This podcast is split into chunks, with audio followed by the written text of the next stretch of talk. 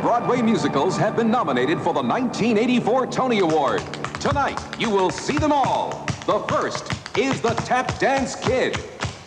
Welcome back to My Little Tonys. Welcome back. Right now, we're going to talk about the second half of the 1984 Tony Awards, which is mostly flops. Yeah. This season was kind of sparse in general, and it's surprising that so many of the shows ended up flopping. Um, there were only 34 new offerings this season, as opposed to in the previous years 49, 45, and 51. Oh man. Well, I think the 80s were hard for for Broadway and for the Broadway musical, especially. And maybe one little thing to note before we get into it is that there was actually a big controversy this year over some of the nominations. And the big one was that there was a revival of Death of a Salesman starring Dustin Hoffman that only got it only got nominated for best revival and it did win, but every every other, you know, everyone in the cast was snubbed. Like before that Dustin Hoffman was one of the favorites to win the best actor Tony and he wasn't even nominated. And that led to kind of like a shakeup of the Tony voting process after that, and people like demanding more transparency in how that process happened, which I thought was kind of interesting, but not interesting enough to read the details of what that means because it's all very like awards bureaucracy. Yeah, um, and in Jeremy Irons' speech, um, which he won the Best Actor in a Play award that um, a lot of people thought should have gone to Dustin Hoffman. Uh, he, in his speech, calls out Hoffman um, and comments on it. Ladies and gentlemen, thank you. I'm honored to be singled out amongst the extraordinary performances I've seen from other actors here on Broadway this season, both those nominated and unnominated. Thank you for that. And even reading um, and going through archives of local newspapers, this scandalized, you know, this was something that people noted um, across America. And I think at that point, a uh, selection of 12 retired, esteemed people in the theater community were the ones who were nominating, and then, you know, close to 700 other people weighed in. But yeah, I don't know if it's totally fair that only 12 people were picking four options for the rest of the body of voters to yeah, vote for. It's pretty crazy. And Dustin Hoffman does come on to present an award and he gets a very, very long standing ovation. And apparently that wasn't planned. Uh, I don't know who was behind it, but he came out and kind of went rogue, and that's why everyone kind of went crazy. As a side note, it came out within, you know, the past year that Dustin Hoffman was accused of sexual misconduct both backstage at this production of Death of a Salesman and on the set of the TV movie adaptation that they did the next year. So, Dustin Hoffman, you're a bad man, and I'm glad you didn't get a Tony nomination. Yeah, and I feel like I watched that in high school English class. Oh, really? Yeah, yeah. and weirdly enough, I like needed to choose a monologue for like some kind of acting class that I was taking in as like a high school elective, and I chose one of the mother's monologues, um, which like I didn't see. I was like, oh yeah, this isn't age appropriate, but my teacher was like, uh, you also shouldn't be doing the mother's monologue oh, I love that so much. So I guess we should start with the Tap Dance Kid because they they opened the show and we had to skip over it last week. This show was actually a hit, even though it it only it won two Tonys. Um, it ran from 1983 to 1985 with 669 performances. Book was by Charles Blackwell, music was by Henry Krieger, who we know from Dreamgirls and Sideshow, lyrics by Robert Lorick, and it was based on the novel, a young adult novel called Nobody's Family is Going to Change by Louise Fitzhugh, um, who is probably best known for writing Harriet the Spy. And the synopsis is A young boy from an upper middle class black family nurses a dream to become a tap dancer with the encouragement of his uncle, who's a dancer, despite the disapproval of his father. The second act is devoted to Willie's imaginations of stardom. It had a slow start, but ultimately became a big hit. Yeah, and the uh, the biggest surprise for me when researching the show is that the tap dance kid himself is played by Alfonso Ribeiro, who went on to you know, famously play Carlton in The Fresh Prince of Bel Air. I didn't know he had that Broadway background. But then when I was looking him up, I saw that he competed and won on Dancing with the Stars like as one of the stars, obviously, which seems like not that I care at all about the integrity of Dancing with the Stars as an institution, but it kind of seems unfair to like Nancy Grace or whatever if you're competing against someone who was the titular tap dance kid on Broadway. Like, of course, of course, he's gonna win. And now you know the Carlton dance comes from comes from a classically trained background. Yeah, and he wasn't the only one to uh, get his start. Savion Glover, who has appeared on Broadway many times, he uh, He does a lot of uh, choreography. choreography. He was one of the driving forces behind noise, bringing the noise, bringing defunk in the '90s,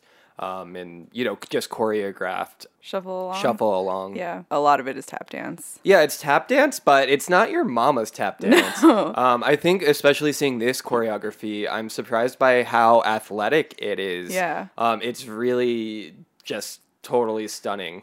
I think the big thing about this show, I was like not super impressed by the score for the most part. Like, you know, if you go by Henry Krieger's other scores that we've listened to, I mean, we haven't listened to Dreamgirls on the show yet, but just, Yeah. you know, comparing it to Dreamgirls and, and Sideshow, this was a third for me. But I think the notable thing about this show is that like it contrasts you know this sort of amazing spectacle of the tap dancing with kind of a more serious social critique that I was not expecting about this is from the uh, there's sort of mixed reviews about whether or not it was successful um, the New York Times didn't think it was and this is what they said Certainly, the author of the show's book, Charles Blackwell, deserves credit for dramatizing a milieu new to the musical theater, the black upper middle class, and doing so with integrity. Willie's parents are survivors of ghetto poverty, and they now practice a double edged version of the good life, black maid included. If the father abhors the possibility that his son will become a dancer, he has his reasons. We didn't get off the plantation, he instructs, until we stopped dancing and started doing. Unfortunately, the book lacks the subtlety needed to examine the character's values with sophistication. The father, Samuel E. Wright, is a gruff cardboard spoilsport who is left unredeemed until a cathartic final song, and the lengthy song buckles under the heavy thematic burden it must bear. So I think that is like an interesting twist on kind of a classic story that you see a lot where it's like parents are not supportive of their kids' showbiz dreams, but this is like a very it's it's a very complex element to to have in a Broadway musical that you don't really see that often. Yeah, it totally is. And actually, in this book of theater roundups year by year, Otis L. Guernsey Jr. Um, says that the book itself is so much stronger than a normal musical book. And he actually was like this show with its themes. If the book writer were given the full creative control, it would make for very interesting and good complex play. Yeah, I mean, I and I think it's one of those things where like something that we see a lot where the tone of the book does not match what seems like this sort of exhilarating, transcendent, like transporting quality of the the tap numbers. My understanding of the show is that, you know, the tap numbers are sort of inserted into this family drama as kind of like singing detective esque, like dream Yeah. fantasies that don't necessarily relate to, you know, I guess are more of like a comment on what's happening in the story. But when that song, the song that they talk about, that they reference, that his dad sings in the end, when that song came on, I totally like stopped in my tracks. I was so startled by it, like based on what the rest of the score was like. It's re- he has almost like a Rose's turn, you know. soliloquy Yeah. style reckoning yeah no it's so surprising considering also the score itself is fine but i think part of what we were saying about sideshow is that a lot of it just feels you know swelling and kind of aimless or in my opinion swelling and kind of aimless i feel like that also reads on this Krieger score as well. But Yeah. this last number that's, you know, almost 10 minutes long of the father um, delivering this monologue is um, super startling. I wonder if this show.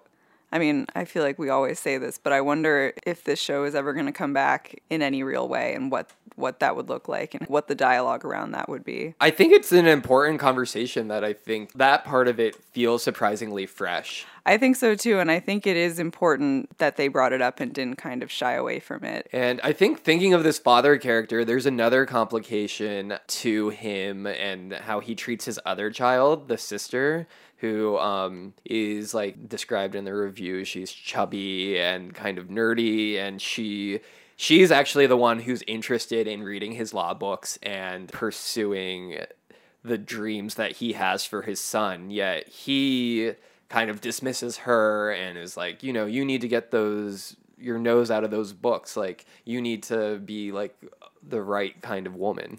Yeah, like this, based on the title, you think it's just going to be about the son, but it really is like sort of a full family drama. Like everyone kind of has their own journey and their own conflicts, which was something I didn't necessarily expect. So the actual source material was used to make a television movie that premiered five to seven years before the Broadway show. And in it, uh, I think this is actually really cute. The little sister character kind of starts a child's law firm and like takes her dad to like child's court in order to like let her brother dance. It's very cute. I think that what surprises me about it and its success is that I feel like a lot of times shows that on their surface seem like they're about one thing but are actually about another thing have a hard time staying afloat. But this kind of withstood the test and had a pretty decent run. Yeah, maybe we should talk about the performance now mm-hmm. because that performance was really incredible. Like that show looks, it just looks like a blast. None of the other performances of the night really took that task on doing such a big, complicated dance number.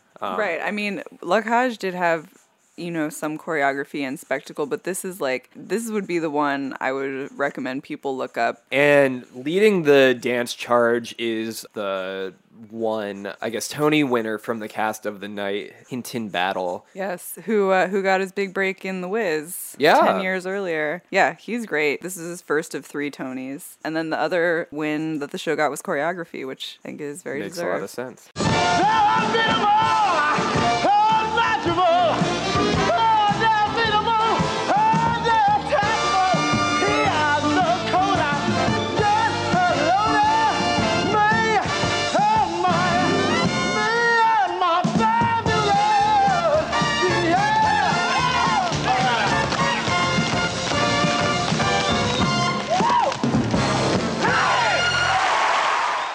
It's funny because like we're sort of doing this backwards. You know, everything we talked about last time was in the second half of the show, really. In the latter half, um, Sondheim and Jerry Herman have their tributes, but first up, we have Kander and Ebb getting their tribute.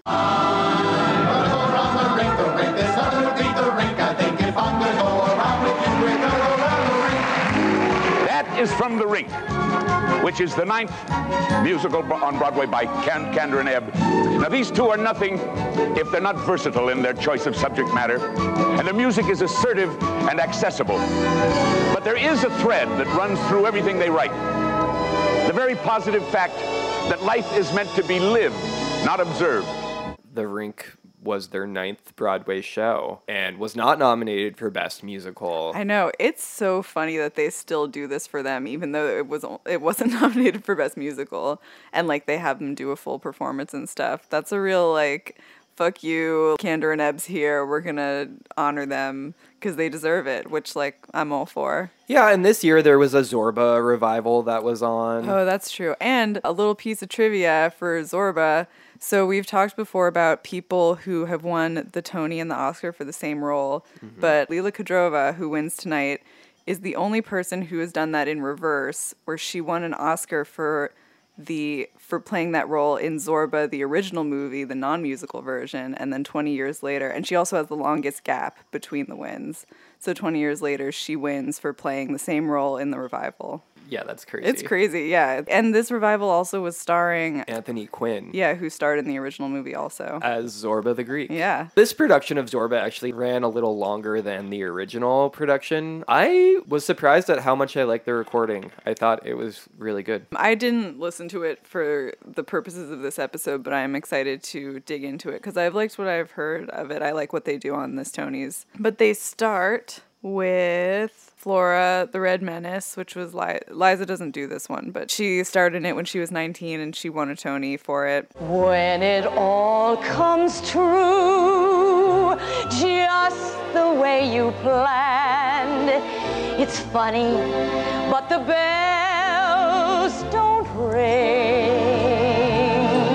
And in doing our Kander and Ebb research for, to talk about the rink, they were kind of looking for a star, someone to star as Flora, and they were like, we were introduced to this little ragamuffin named Liza Minnelli. When they met her, you know, she was, I guess, 17, and then by the time the show actually got together, she was still in her teen years when she won the Tony. But Liza is really the star of this whole Kander and Ebb tribute. So when they come out with the Al Hirschfeld cutouts for Cabaret, they bring out Joel Grey and Liza, Jill Haworth Erasure. Yeah, we both noted that. They did do a, a caricature of Cabaret with Jill, but this is a celebration of Liza. They're not going to do that. Liza's got her tiny little mullet, and she comes out and sings Cabaret, and she has she's wearing this crazy dress that has like a really big slit up the side, and she has to do tiny little kicks because she can't kick that high in it. When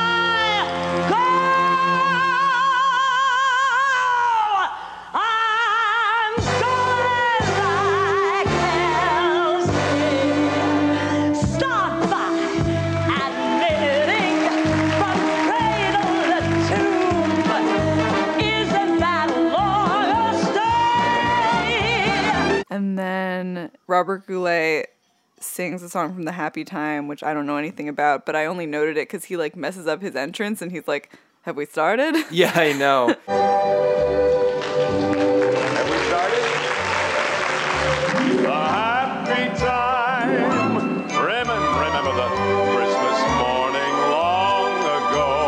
It's about like a Canadian photographer. Yeah, like, this returns to his this uh this medley introduced me to some shows that I I knew by name but didn't know anything about.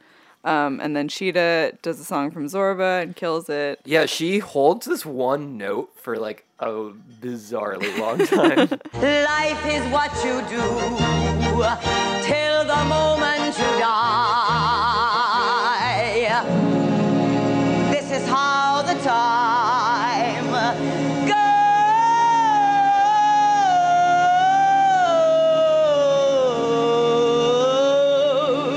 Goes by.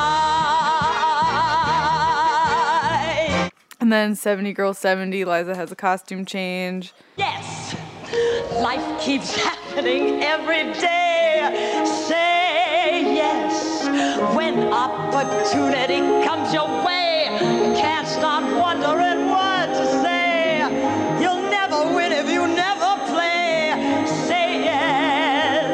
And then Liza introduces Chita doing Chicago with Go Girl. I also had noted that. And the combined performances of Chita Rivera and Gwen Verdon made one of the most memorable nights in the theater. Go, girl. this is just like a love fest for Liza and Chita. So mm-hmm. Chita does all that jazz. Start the car. I know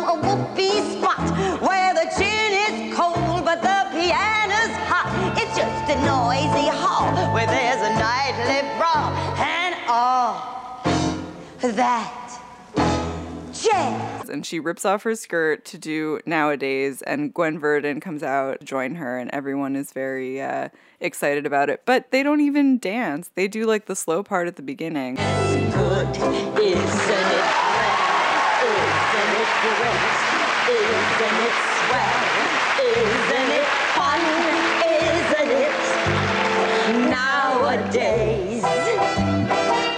which is nice to have them do it but Yeah. i felt i got a little bit of blue balls from that The most ex- the most exciting thing that they do is that they give each other a really good look during the lyric. You can even marry Harry, but mess around with Ike. and then the next one might be my highlight of all of the medleys. Is, woman of the year Yeah, Woman of the Year. We have Raquel Welch and uh, Marilyn Cooper performing a really fun number. yeah i had never heard anything from woman of the year but that made me very excited to uh, get into it whenever that comes around The public wants your autograph. That's wonderful. What's so wonderful? You raised a teenage daughter. That's wonderful. What's so wonderful? First you find her diaphragm. Oh, the grass is always greener where some other tenant pays rent. I think that that number, along with nowadays and a song from the rink, "The Apple Doesn't Fall Very Far from the Tree," all feature this really Kander and ebby thing um where it's just like this like fun little jazz score that's played under like bits of talking so then we get into the rink and um this was a reteaming of Liza and Chita because Liza stepped into Chicago for a little bit when Gwen Verdon had to go have surgery because she inhaled a feather from her boa. um, so they brought in Liza for a little bit. This was a, a flop for them, but their memoir. Or it's, I guess it's a memoir. It's like an as told to. Um, is called Colored Lights, which is the opening number from this. So they and they you know really are big fans of the show and speak very fondly of it. It opened in January of 1984 and um, closed in August of that year after playing a little over 200 performances. And Which isn't that bad, you know. I mean, it's not great, but I always think of. I mean, Eh, they're all flops, but I always think of a real embarrassing flop as something like Mack and Mabel, which plays like you know 60 performances or less. yeah, Like at at least it went long enough for, and I mean we'll get into this, but it went long enough for Liza's contract to expire and for her to get replaced by Stockard Channing, even though mm-hmm. she did end up checking into rehab three days before but Stockard was ready to get was in ready there. to get in there. So, you know, music by John Kander, lyrics by Fred Ebb, book by Terrence McNally. So the synopsis is this innovative musical is set in a sort of Coney Island of the mind, on the ragged fringe of the New York showbiz world. Anna Antonelli's roller rink is about to be demolished, and with it, Anna's sour memories of her Lothario of a husband and her painfully shy daughter, Angel. The rink becomes an arena in which mother and daughter examine their past, present, and future. Liza Minnelli and Chita Rivera originated the roles of Angel and Anna on Broadway. And- Damn right. yeah, and I just want to say, uh, as an Anna, I was very shocked when I was listening to the cast recording, and there's a song where all these guys are shouting like, "Hey Anna," and they're saying it. They're saying Anna, not Anna, which is especially surprising. So the they were the only women in the cast. The rest of the cast was a group of I think six, six or eight men, including Jason Alexander, who has a very sweet song on the the cast recording. Yeah, that's really creeped its way out of the rink and into the Kander and Ebb songbook. I really wonder what his career would have been like if he had never gotten Seinfeld, because he won the he won a Tony before Seinfeld. Yeah, for Jerome Robbins Broadway. Yeah, he's really a great, you know, musical theater actor. And in in Colored Lights, they talk about how he was backstage after the reviews came out, and he was crying and saying they killed our baby. Aww. So everyone, it seems like everyone involved really had a good time working on the show. Yeah, Kander says that this was the most satisfying experience that they've ever done. But they also, I mean, it's everyone, every single review has problems with the book, um, and they seem like they don't understand what people didn't like about it. So maybe they're just too close to it. The big issue ended up being Liza because. First of all, people didn't like her. Like the character was supposed to be kind of like dumpy and and not glamorous, and people really didn't like seeing Liza like that. And she was also going through a lot of personal issues. She ended up checking into rehab three days before her contract ended. She missed a lot of shows. And there's actually an anecdote in here that I don't really know what to make of. Ebb said, I remember nights when I had to take her to the emergency room of a hospital only because she said someone stepped on her foot. She played the show in a cast for a while. That was all very weird. Yeah, and on it too, Kander and Ebb say she played a dumpy, schlumpy fat girl. She had one costume. She was fabulous, but the audience did not want to see her be that way.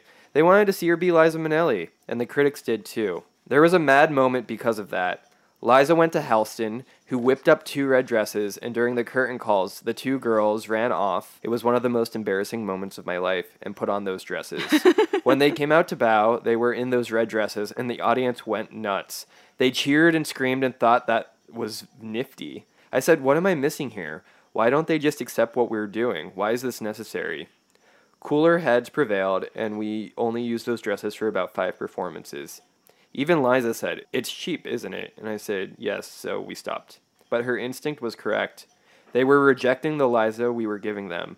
They would not separate the persona from the actress. It's tough, and they say they also say that Chita, you know, had a tough time with it because she's really, really very disciplined, really from a, a generation of Broadway performer that is not here for any kind of bullshit. Not that Liza's deep personal troubles are bullshit, but I think you know it kind of led to a chaotic situation backstage. And um, speaking of Chita, she was universally across the board the only thing that anyone liked about this show. And she finally wins a Tony. Yeah, it was her fifth nomination. She had previously been nominated for Bye Bye Birdie, Chicago, Bring Back Birdie, and Merlin the season before, where she played like an evil enchantress.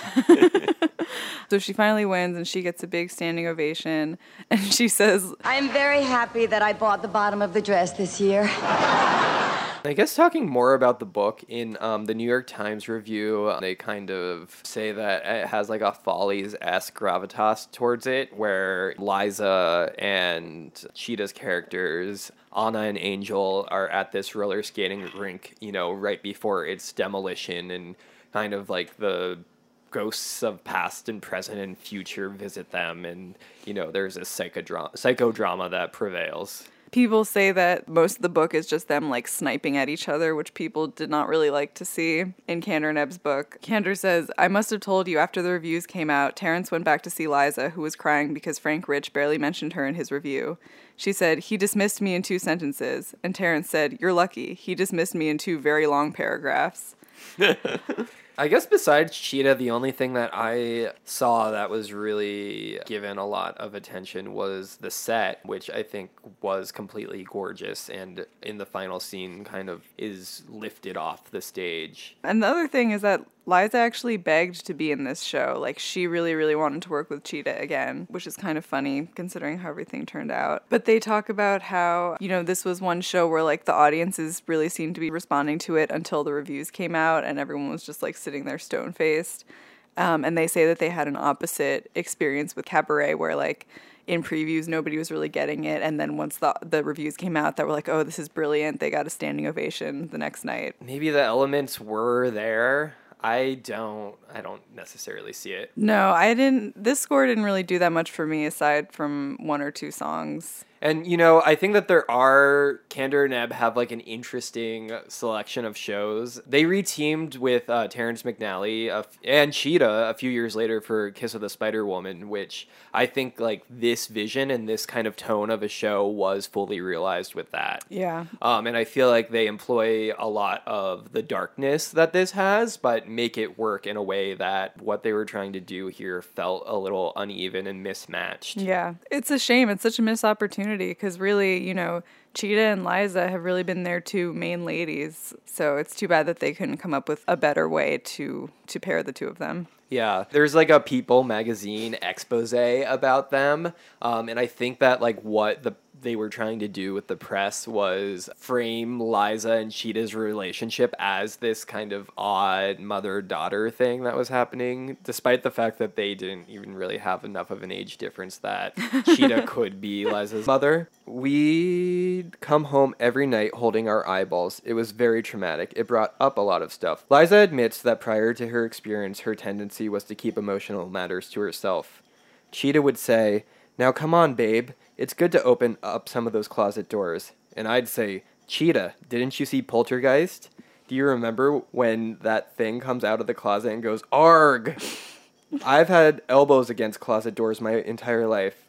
I don't want to see the monster. I don't want to remember that. Some of her memories, perhaps, are of her fragile, troubled mother, Judy Garland, who died tragically in 1969. We never got stoned together like the characters in the play, but we did get close by laughing a lot, said Liza. Sure, sometimes I was the mother and she was the daughter, but that shift happens in all relationships. The love was always there, even in the bad times. Man, it just seems cruel to try to make Liza dredge up her her, you know, mother related trauma. Yeah. Leave Liza alone. You got to stay, baby, tall and proud. Get noticed by the crowd. Shake, baby, make a buzz. And you can be a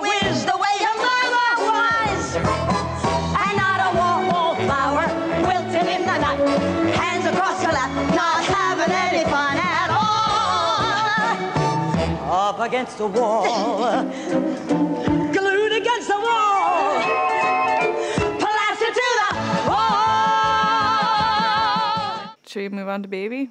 Yeah, let's do it. Poor Baby is kind of like an also ran. It's really almost like a footnote to this season, but I I don't think it. I think it uh, it deserves a little more than that. Yeah, and the number that they perform at the ceremony is seriously amazing. Yeah, it's really fun. It opened December 4th, 1983, and it closed July 1st, 1984, and ran for 240 performances, 241 performances.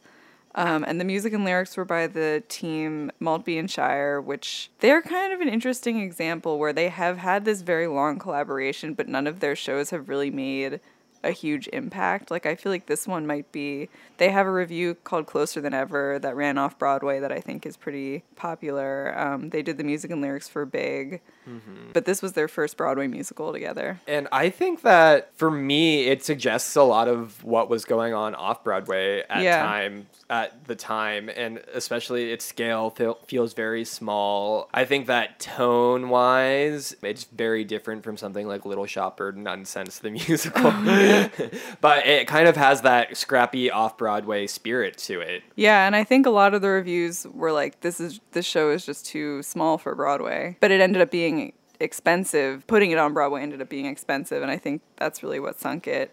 Um, and it didn't really have any stars that I think now some of the cast have been elevated to star status, but at the time it was a lot of people's um, first times on Broadway or first times in leading roles. Um, and the synopsis is uh, Baby the Musical examines how parents to be experience the emotional stresses and triumphs, as well as the desperate lows and the comic highs that accompany the anticipation and arrival of a baby. Three couples on a university campus deal with the painful, rewarding, and agonizingly funny consequences of the universal experience of pregnancy and upcoming parenthood. There are the college students, barely at the beginning of their adult lives, the 30 somethings having trouble conceiving but determined to try, and the middle aged parents looking forward to seeing their last child graduate from college when a night of unexpected passion lands them back where they started. I was reading, there's like a Lincoln Center essay about like the career of Maltby and Shire and when they talk about this show they write it was a subject that only Maltby and Shire could have tackled it's like yes these two men are the only people who could have tackled this show about pregnancy. I can't believe that they let someone publish that. But I do think I do think they do a good job with this score but still I think that's a little bit that's a little bit tone deaf. So and so the New York Times review said at a time when nearly every Broadway musical, good and bad, aims for the big kill with gargantuan pyrotechnics, here is a modestly scaled entertainment that woos us with such basic commodities as warm feelings, an exuberant cast, and a lovely score. Perfect Baby is not, but it often makes up in buoyancy and charm what it lacks in forceful forward drive. No, I think that totally Yeah. hits the nail on the head. And even in the beginning of that review, they talk about how in you know 20 years earlier it wasn't uncommon that like a show of that size and scale would be able to have a successful run Yeah. in a broadway season up against gargantuan hits Yeah, I mean Broadway uh, in the '80s has really changed already. Like that was there was sort of a big sea change, I think, with Cats and I don't know. Had Les Mis come over yet or no? No, no. no. But I, I think that was starting to be in the water. I think that they had a hard time finding an audience. People didn't want to see a musical about babies. And what I was reading was that like the people who did see it ended up being surprised and liking it, but I think that getting enough people in the door That's always you got to get them in the door. and also, I don't really understand how this was happening, but there were weird kind of like shower curtains, like moving projection surfaces that kind of showed time passing and had animated Animated fetuses. I, anima- I think animated fetuses. Yeah. Um, And they said that that added a lot of money to the budget of the show. Yeah, the show, like, you know, the orchestra was on the stage. It was like a small orchestra, but it wound up costing $2.75 million um, thanks to that design concept. That's it's so stupid. Should we? I mean, I had a great time listening to the cast album. I think this is a this is sort of a hidden. It's not so hidden because I think those songs, some of those songs, have kind of made it into like people's you know like audition repertoire and stuff. But I don't know. I had a good time listening to it. I'm into it. Yeah, and the last thing I'll say about it is um, the musical staging was by Wayne Cilento, who was an original cast member of A Chorus Line and later has become a big choreographing force. Here, his musical staging is so fun, and um, yeah, I highly recommend watching um, the performance of I Want It All. Yeah, so the song is I Want It All, which is the three women, you know, just talking about how how they want it all. I want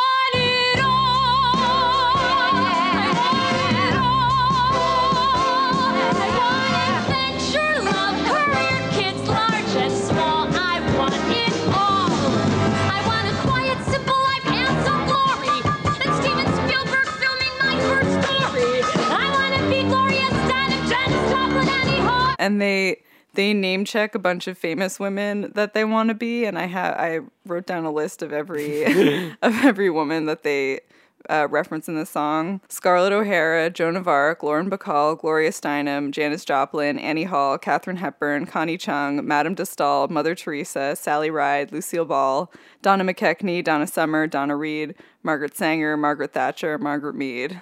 they might want to rethink a couple of those, but overall, it's a pretty good list. Yeah, it could stand to be a little more intersectional. but- That's true. I don't think any of these women were thinking you- about that. we see you, Connie Chung and Donna Summer. I know, and Donna McKechnie. and Not, not that she's a you know Yeah. a woman of color, but she is Undersung hero yeah of the stage. a Broadway deep cut. Although I guess this you know chorus line kind of made her made her famous at this point. yeah. Tahiti! I want a Grammy. I want stretch marks. I want a pedicure.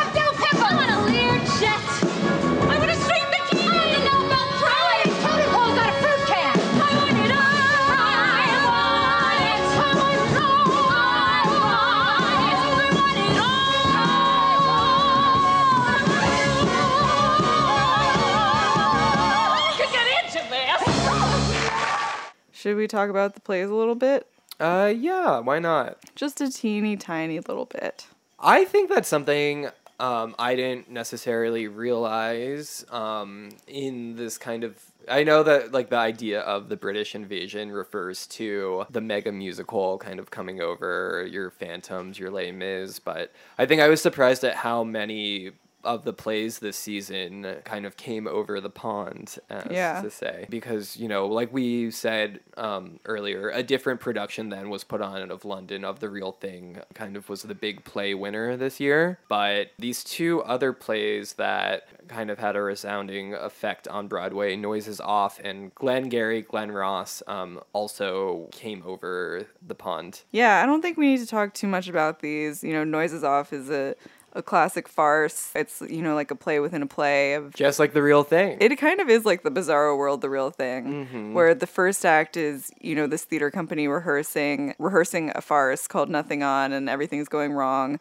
and then the second act is you see backstage them during a performance, I believe. the opening night, yeah. Yeah, and then the third act is just a performance of the the show.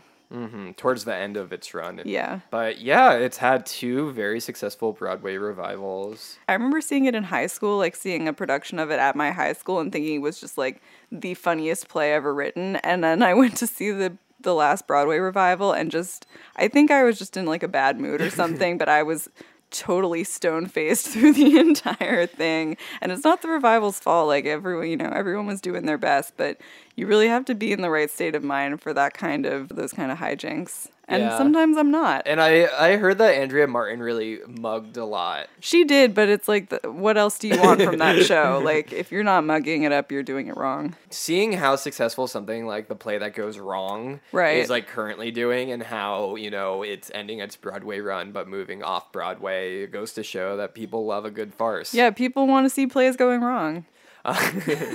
they want to see the staircase fall down. Yeah, and I think that like in the New York Times review, they were saying that um, the production team was like wondering if this very British sensibility of like this type of farce would read to an American audience, and the answer was yes. And you know what's funny is that I think I remember watching the movie version, which stars like Carol Burnett. I don't know who else is in it, but it seems insane that they would make a movie version of this show, which is so theatrical. Like, it feels like it would lose any of its charms. Yeah, Frank Rich said they made the funniest play that was written during my lifetime into the worst movie I've ever seen. Oh, man. So that is Noises Off, That's which that. um the title comes from a stage direction of like you know noise off stage. the other big heavy hitter this season that ended up winning one Tony Award for Best Supporting Actor.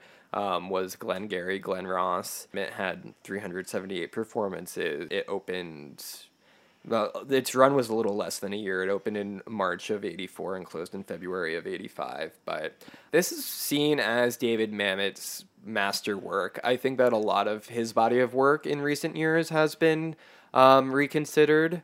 Um, and we talked a little bit about this show um, because the revival in the 04 05 season was popular and won the Tony for Best Revival. But it's about four Chicago salesmen and their supervisor who work together selling undesirable real estate at inflated prices. The play takes place at the end of a month in which the bosses of the company have declared a sales contest, and the rest of the play is kind of these sharky, horrible, despicable, like straight men trying to burn each other and get to the top. Which a lot of people have seen this as like a really great look at the dangers of like masculinity and capitalism. And I think that this is the a piece that really highlights his trademark use of language where Suzan-Lori Parks actually is actually is like people don't know what's going on in my play, but no one says something about David Mamet's crazy ass um, because it is just a lot of like grunts and you know very abbreviated sentences and incomplete and brimming to the uh, sky with four letter curse words as uh, the reviewer says in 1984 he won the pulitzer prize for this but i think that in recent years his legacy if you could call it that has been really tarnished by um, the fact that He's a pig. he's a pig and he's gone on recently to like attack things like the liberal academics and feminists and this and that the types of things that people are trying to attack right now He's- Shocking. yeah he's a skeptic of climate change attacks feminism and uh, the liberal academia. And Christopher Hitchens said of his 2011 book, The Secret Knowledge, on the dismantling of American culture, it is an extraordinarily irritating book written by one of those people who smugly believe that, having lost their faith, they must ipso facto have their reason. Wow, I wonder what uh, Thanksgiving is like with his daughter, Zosia, star of Girls. yeah, I have no idea. Um, it's and you know the last like few new things that he's written that premiered on Broadway have not done well. One reviewer who was kind of surveying his whole work um, in the Guardian had a really interesting line about Glengarry Glen Ross. The famed Mamet dialogue is just a Tourette syndrome chorus of macho self pity. I also think that his critique of macho self pity would um, go a little further if he wasn't retreating into the gross right wing. So I think that we need to have a support group for David Mamet and Adam Gettle and um, knock some sense Neil into them. and Neil LaBute, throw him in the that mix too. The one really interesting thing about Glengarry Glen Ross's uh, production that I read in researching it is that after finishing writing the play, David Mamet went to Harold Pinter and was like, I don't know, like, what do you think's the matter with this play? And Harold Pinter's like, the only thing the matter with this play is it hasn't been produced yet.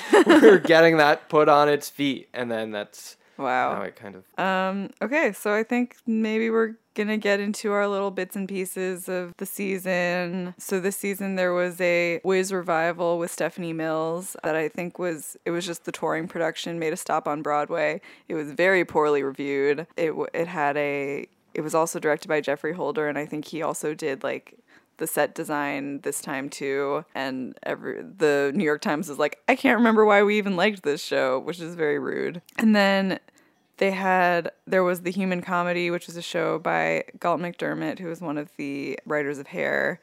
Um, that had it started off Broadway at the Public Theater, like Hair. It closed very quickly on Broadway. Yeah, and the interesting thing about that is it did have a really successful run off Broadway downtown, and the New York Times reviewer loved it, but wasn't there was like a Times rule at the time that you can't couldn't review a downtown show again when it appeared on Broadway um, unless there were significant changes to it. So I think that it without getting praise from the Times, the bad reviews it got kind of killed it. It's also said that it really benefited from like an intimate performance space and that it kind of got lost in like a big Broadway theater. Oh, there and there was also this only got one nomination, but there was also a musical called Amen Corner, uh, lyrics by Peter Udell, music by Garry Sherman, which was based on a James Baldwin play. Um, that got very poor reviews, but it did get one nomination for Best Actress for um, Rhetta Hughes. So there was a revival of Oliver that year, starring Patti LuPone, who did not get nominated. I think that that was sort of a big surprise, but I think that the production the production also came over from the West End and I think that it just was There was this Oliver revival, this The Wiz revival, and also a Mame revival that starred Angela Lansbury. And I think that the lesson learned this season was, especially the Mame and the Oliver, were just really trying to recreate the original, which the times were like, well, you guys did a good job doing that, but it's boring as fuck. Yeah, and I think it's very telling that, you know, this was a year where they did have a best revival category, but it was still combined plays and musicals, and only plays were nominated. None of the musicals got nominations. Is it time for our what? yes. Okay, so we're bringing, we we haven't been doing it consistently, but we're going to bring back what, which is the, uh, the thing about this season that makes us say, what? so, our what for this season is that there was actually a short running musical based on the comic strip Doonesbury. And the book and lyrics were by Garry Trudeau, who wrote the Doonesbury comic. And he took two years off from writing the comic to write this musical. And music was by Elizabeth Swados, who is probably best known for doing, you know, book music lyrics, everything for the show Runaways. Mm-hmm. So the show was not well reviewed, did not do very well, but the craziest thing is that they spun off the Reagan portions of the play into their own show called Rap Master Ronnie. And, and here's a little I don't really know what to think of it. So Rap Master Ronnie is the name of several musical comedies de- developed by Garry Trudeau and Elizabeth Swados throughout the 1980s, including a 1984 off Broadway partisan revue, a music video, and a made for TV movie starring the Smothers Brothers, Carol Kane, and Jon Cryer. The shows all share the same basic structure of a faux campaign ad for Ronald Reagan, satirizing his social politics, particularly those regarding dr- drugs and minorities. Oh my god. That's kind of genius. It though. is, and apparently The Simpsons has parodied it many times. So I think that's probably something that, you know, people who go back and watch The Simpsons now will not recognize that as a reference to this. That's so funny. So the play is presented as 16 interlinking musical numbers, each attacking some political position of Reagan's or examining the effects Reaganomics had on Amer- the American economy and culture of the 1980s. Despite the title, only the opening number is performed in the style of old school hip hop, with the remainder of the songs being 1980s style pop. This is so more psycho than I ever I- thought that it was going to be. I know. So that is uh, that's our submission to what for this episode of, of My Little Tonys. Uh. Oh, yeah. Lord have mercy. Now let me hear a little bass now, Nancy.